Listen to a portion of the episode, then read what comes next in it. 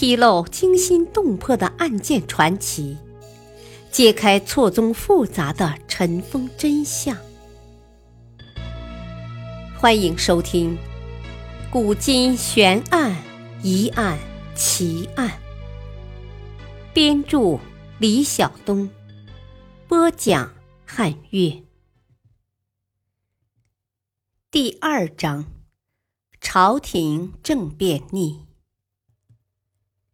名臣多尔衮到底有无谋逆之心？多尔衮的一生战功显赫，少年得志，而后带领满族军队攻入北京，帮助年幼的顺治帝一统中原，开启了清皇朝入主中原的历史篇章。开国定制的多尔衮位高权重。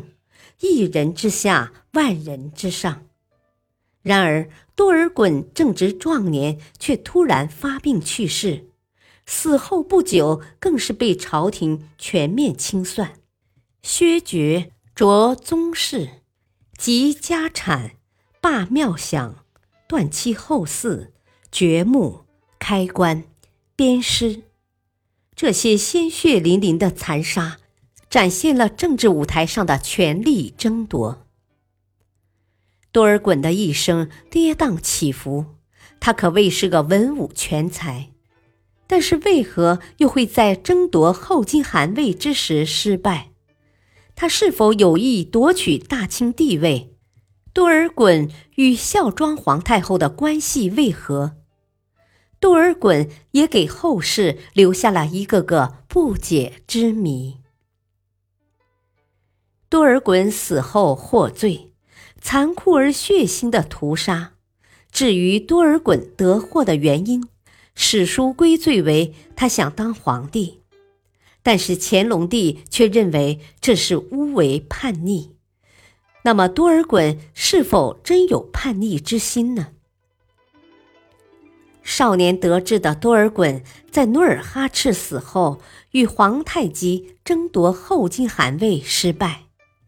其母阿巴亥成为政治斗争的牺牲品，因所谓的太祖遗命而自尽殉夫。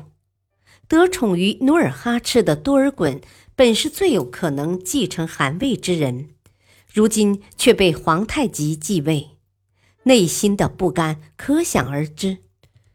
多尔衮通过卓著的战功，逐渐获得皇太极的信任，也正是通过这种信任。他开始逐渐削弱昔日曾打击他与母亲的敌对势力，等待时机，觊觎权柄。皇太极死后，多尔衮所做的几项决定，就可以看出他是否对地位有野心。首先，多尔衮拥立了年仅六岁的福临继位，这是他权衡各方所做出的决定。皇太极死后，与多尔衮争夺地位最大的对手就是皇太极长子豪格。综合各方面条件来说，豪格与多尔衮势均力敌，但是豪格却在争夺过程中取得了代善和济尔哈朗的支持，这给多尔衮造成了更大的威胁。选择福临继位。就可以有效的阻止豪格夺得地位，而且年仅六岁的福临，在多尔衮看来也只是一个乳臭未干的孩子，可以很容易的有效的掌握。这样的做法是不得已的选择，把皇位给一个孩子，总要好过给一个强劲的对手。皇位给了豪格，自己想要拿回来几乎没有可能。然而，给一个孩子想要拿回来就容易得多了。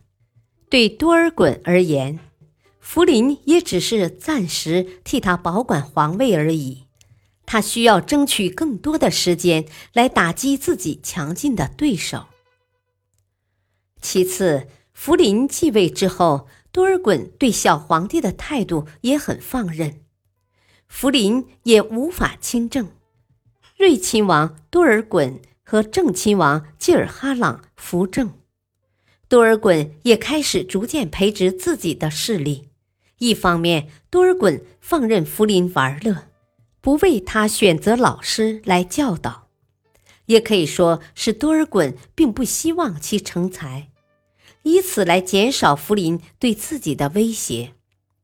另一方面，多尔衮也极不把小皇帝放在眼里。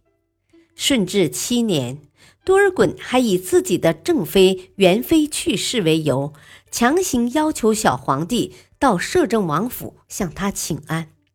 这显然就是在向小皇帝示威。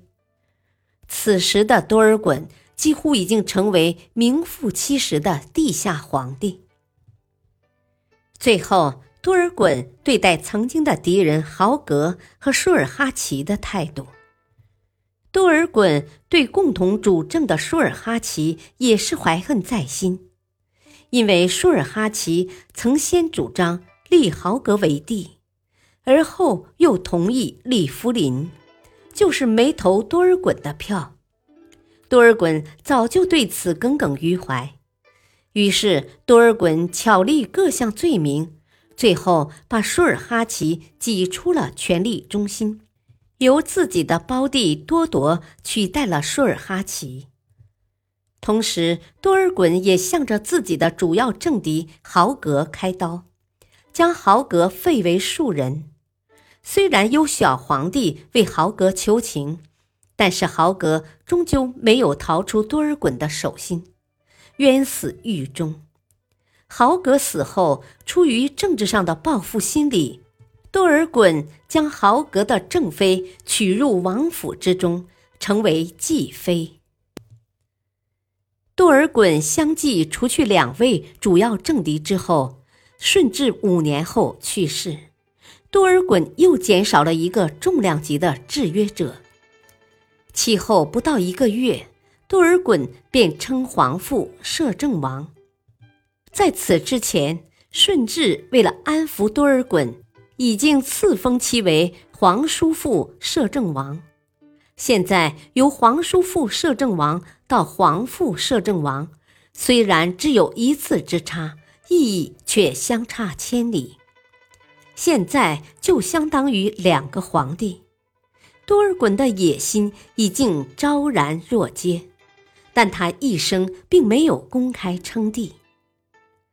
多尔衮死后下葬之时，还偷偷将生前准备的黄袍、大东珠、素珠、黑胡褂等放入棺内。这些东西也只有皇帝才拥有使用权。多尔衮生前没有公开称帝，主要原因还是在于其实力不能与皇权相抗衡。但是他的种种迹象表明，他确实是有谋逆之心。历史话外音：多尔衮善用北方汉人，有一定军事才能。入关前后，对蒙古族、朝鲜族、汉族所犯下的群体屠杀、野蛮掠夺、强奸妇女等罪行，是不可以原谅的罪孽。感谢收听，下期播讲齐祥政变，慈禧太后发动国耻开端。敬请收听，再会。